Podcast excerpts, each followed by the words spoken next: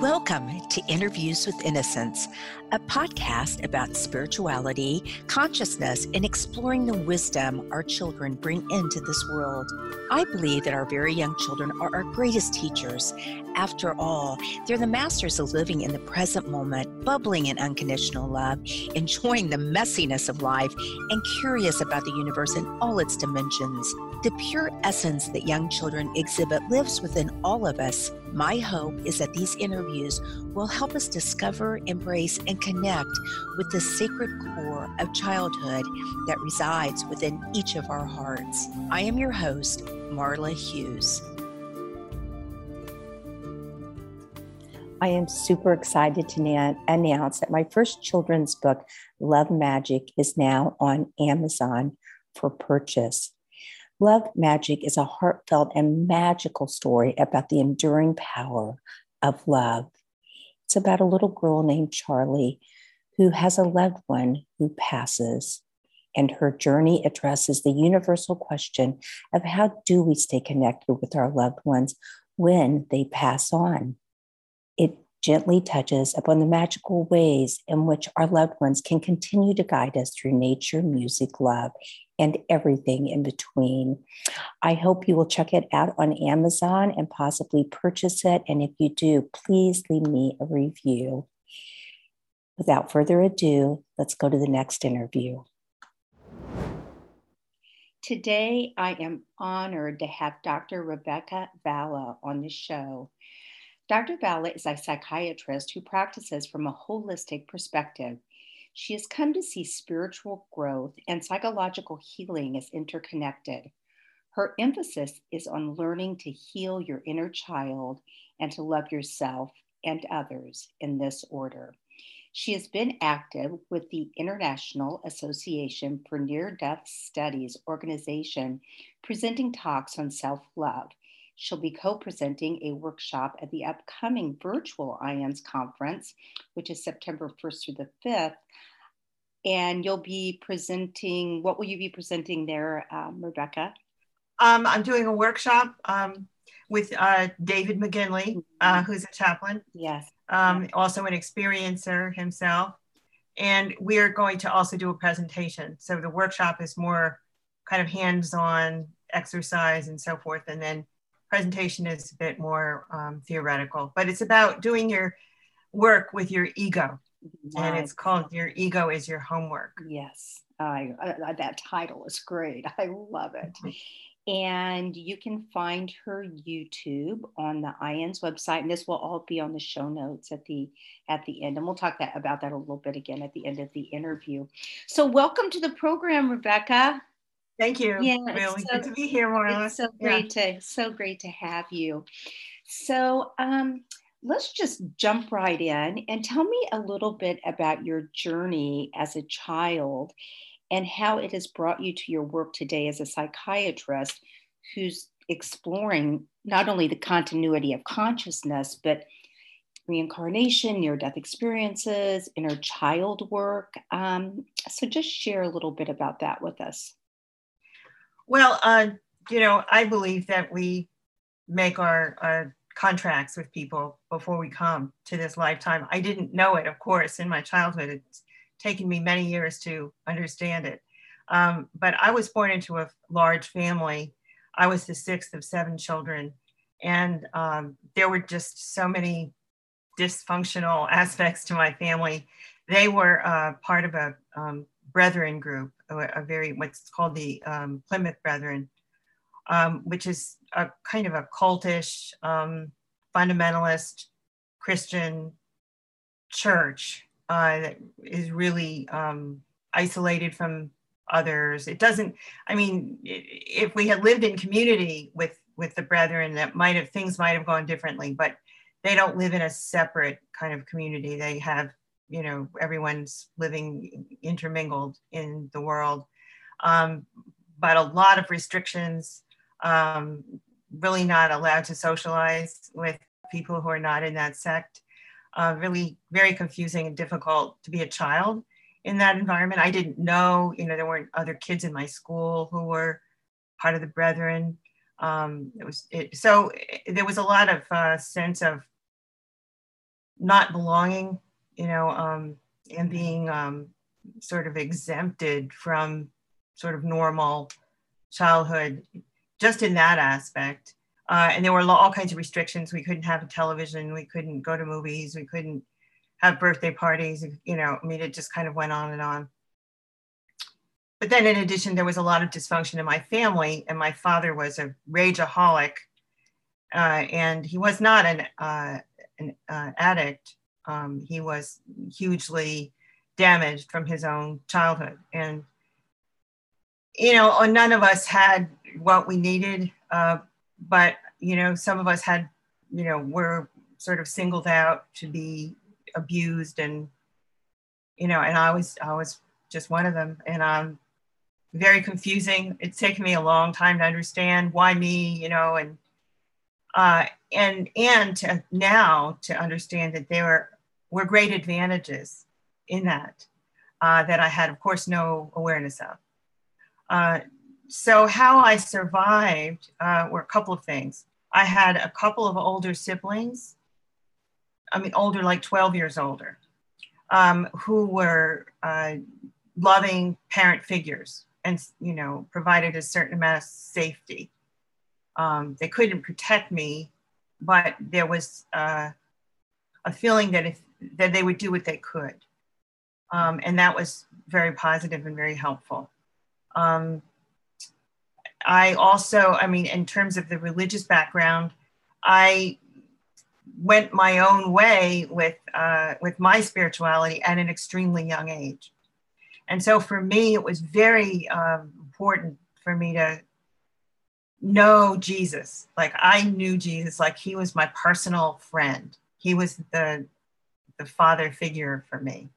And just the pictures of Jesus with the children around him, and the Bible verses about Jesus loves the little children, and the songs, that meant everything to me. That was a lifeline to me. And I felt like, in a way, I felt like I belonged more to God, as I understood God and Jesus, than I did to my parents. And so that was very helpful to kind of have that sort of strong knowing. It was a knowing that I had. And I didn't have anybody to talk to about this. It's not like someone reinforced it for me.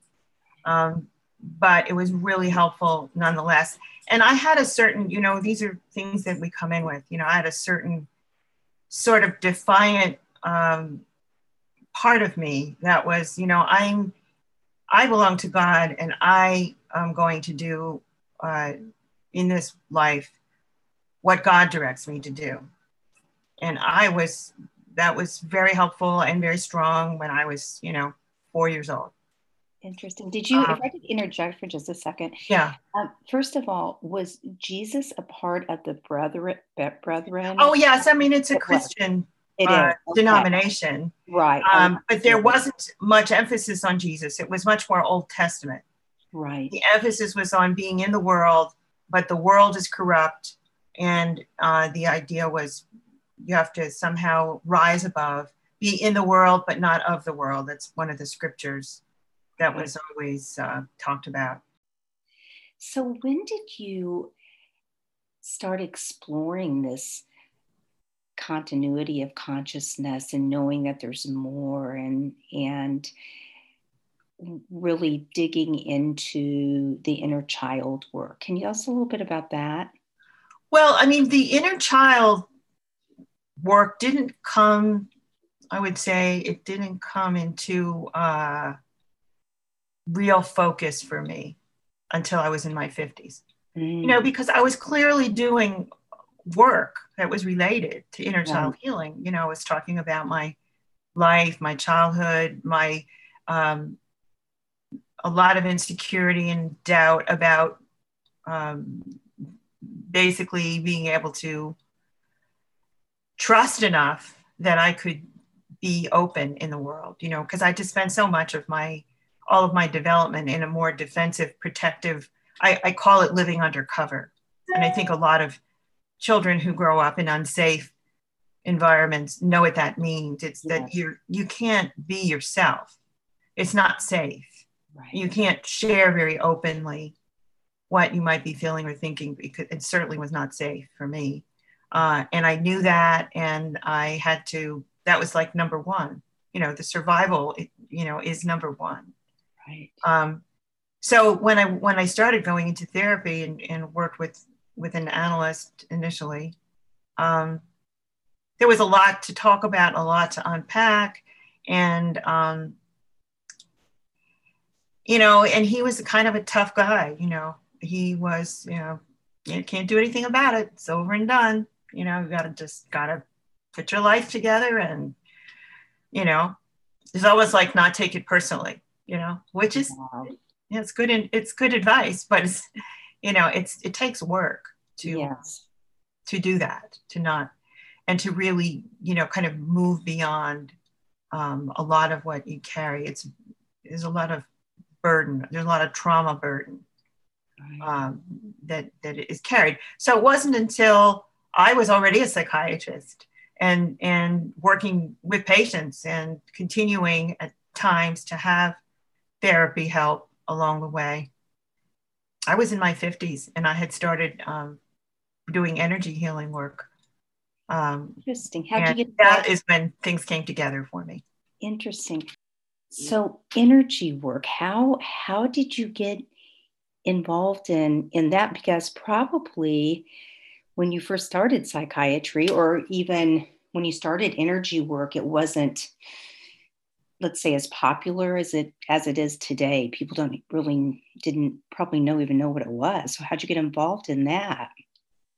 Well, it was about 15 years ago. So I was pretty far along in my own growth and my own reading. I had done a lot of reading. I was, aware of near-death experience and reincarnation and all kinds of things. I mean, and if I have any kind of psychic gift, I would say it's a knowing. I have knowing about truth, and I've been a seeker of truth ever since I came here. Yeah. And it was part of my survival to be able to do that.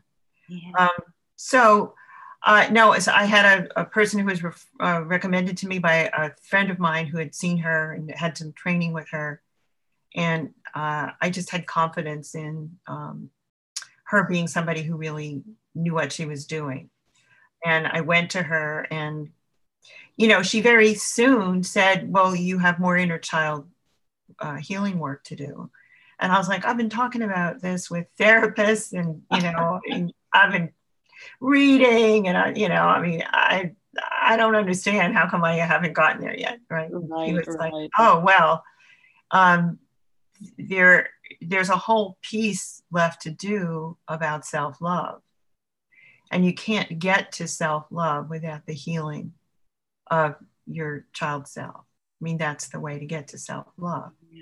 Because if you still carry a brokenness about yourself, where you feel like you're not enough, you're not good enough, you're not what someone expected you to be, you could spend your whole life proving, that you're lovable, but doesn't mean that you're going to feel lovable. Right. So how do you work? I know your goal in working with clients is to help them discover their life purpose and a state of wholeness and self-love. So what kind of things do you do with your clients to help them explore that? Well, when I take a history, I'm very focused on people's development, what happened to them in their childhood, and where are they in looking at that? Are they making excuses? Are they trying to minimize? Are they trying to deny it or block it? How much work have they already done? And then I just try to tell them the truth, I see them as not having a good connection with their child self, and their child self has been left alone by them as well as by all the other people who didn't, attend to the child and honor the child and cherish the child. And they have to be able to learn to do that. And of course, people feel like, well, I can't do it. I don't know how. Nobody's ever treated me that way. So how am I going to treat myself that way? Mm-hmm. And that's a, you know, that's a very honest question. And, you know, the answer is, you know, where there's a will, there's a way. You have to first have the intention and know that this has to be done and not be sort of like reluctant. It's hard, it's painful. And that's why it hasn't happened, you know, because we have lots of ways to sort of resist and distract and not do it. But this is doing your work. This is doing your work. And if you don't have a background of being in an unhappy home life, if you've been more or less well cared for and attended to and praised and reassured and all the things that children need along the way, then what else is unattended to? Did you have a loss that you've not resolved? Mm-hmm. You know, did someone leave and you weren't prepared for their leaving? And so there's a grief process that was never completed. That's often the big work that's waiting. Sometimes there was just a really destructive sibling relationship, and that has been very damaging. And the parents didn't attend to it or didn't really understand it or whatever. And that is a big healing work that is waiting to be done. And usually there's a way you can track, you know, I say following the thread back from wherever a person is and their pain and their, you know, their confusion. A lot of people are just generally confused about why they're not happy or have more joy. Life hasn't fallen sort of into place for them. And a lot of times people are in their 50s because they've gotten, which is something that I say in my video about self-love. Yes. That's very common. And it was in my case, right? I had done work since I was a child. Mm-hmm. And it wasn't until I was in my 50s that I did the most, you know, fundamental healing work that freed me for the life that I was here, the purpose I was here for. It was interesting when I was probably in my early 50s, I remember going to a therapist and it was just like, you can ask me anything, but don't ask me about my childhood. Right. I've been there and done that so many times. Oh yeah. Oh, yeah. Yeah. But of course now I know much different. Right. So how in the world did you, okay, so you're the psychiatrist, MD, and someone walks into your office and you bring together your integrative approach, reincarnation, inner child work, near-death experiences, what we've learned from them, the wisdom, which is just so profound. How does this weave all together to help a person have more self-love? Well, you know, not everybody is on board with all these things, right? So, and I'm not in a position to try to convert people and say, well, first of all, you need to understand that, you know, reincarnation is a true thing. And, you know, I mean, that people are where they are. So I try to join them where they are, of course, with empathy and then with some explanation that people who've hurt them can't necessarily be blamed in a sense. I mean, yes, they were hurt and that's the reality, but people can't give what they don't have. Right. And so many people in their 50s or so are saying, you know, my parents had bad childhoods. They didn't, you know, they were struggling. They weren't wanted, or there was a lot of abuse. Or there was addiction problems. Times were really hard. And so, you know, I don't think they really meant to be so dysfunctional and hurtful to me. And that's all helpful and you know, true, if it's true. But that doesn't do the job of self-love. Right. You know, you have to get to what is it that was done to you and what is it that is needed, because you need to become the loving parent that you needed when you were growing up and that you didn't have. Right. And that's the work. That's the work. And so you have to buy in to what was done to you. And if you don't really know what was done to you, and a lot of people say, well, I don't really remember. I just know it was really hard, or, you know, I had a lot of abuse of one kind or another, neglect of one kind or another. Well, Let's talk about what exactly was done to you. What was it that was done to you? How did it go when you were a child? What are your earliest memories? What have you been told by relatives, siblings? How can you put together a story about what your childhood was like? And then we'll go from there. And in the process, as you connect to your experience, you will likely start to have body memories and you will become tearful. That is what we need to follow. Right. And I always encourage them, if they can find energy therapy, that will be helpful, because that will facilitate them getting in touch with what in their body, you know, where is it in their body? What are they holding in their body?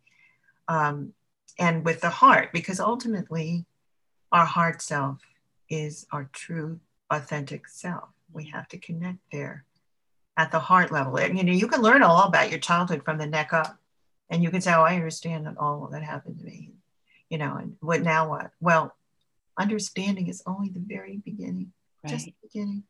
That's not where the healing is coming from. It's got to come from your heart.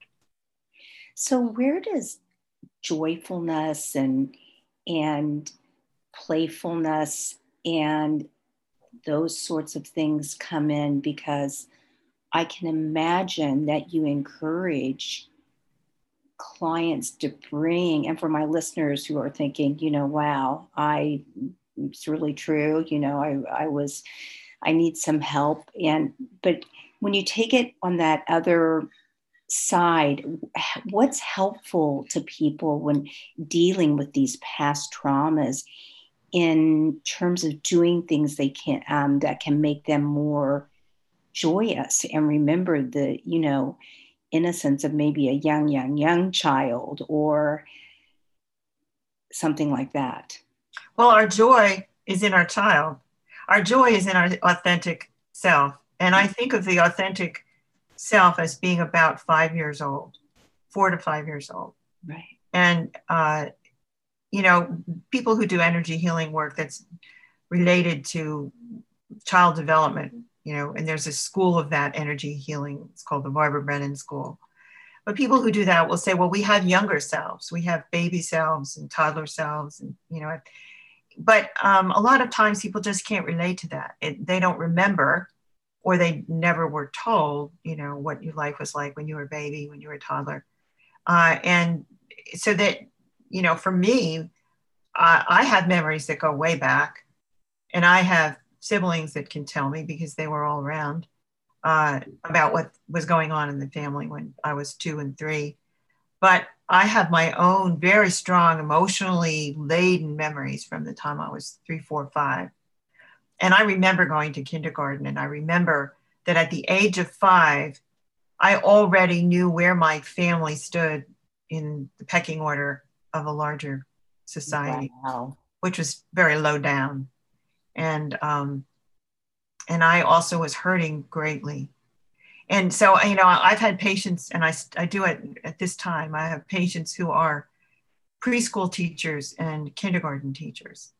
And if they will, and so many of them are loving people, that's why they're doing what they're doing. Right. Because they just have a heart for little children. And that is so, so helpful, what they're doing, you know, because they're helping little children to feel, you know, that if they're good, they're loving all the children in their charge. They're telling all the children that they're worthwhile, and that they all have something to contribute.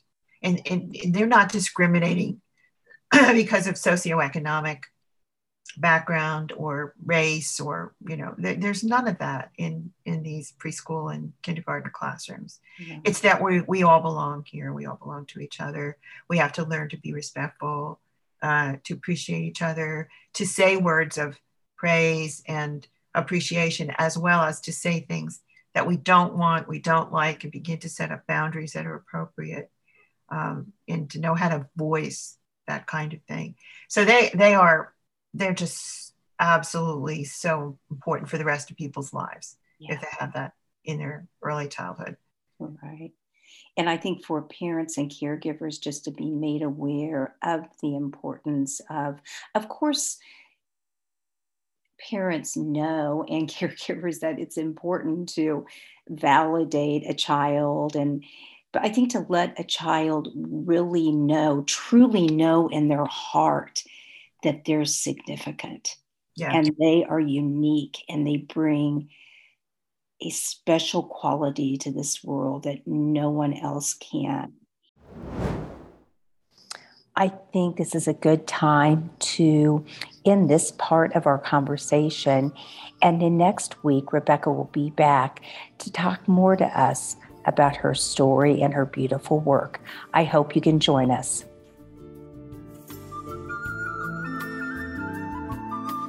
Thank you so much for listening in today. If you want to learn more about the show, you can find us at interviewswithinnocence.com and on Facebook or Instagram at interviewswithinnocence. Please write me a message, tell me what you liked, and let me know what else you would like to hear. I would love to hear from you. And if you liked what you heard, please leave us an iTunes rating and review. It helps other listeners find the show. Thank you.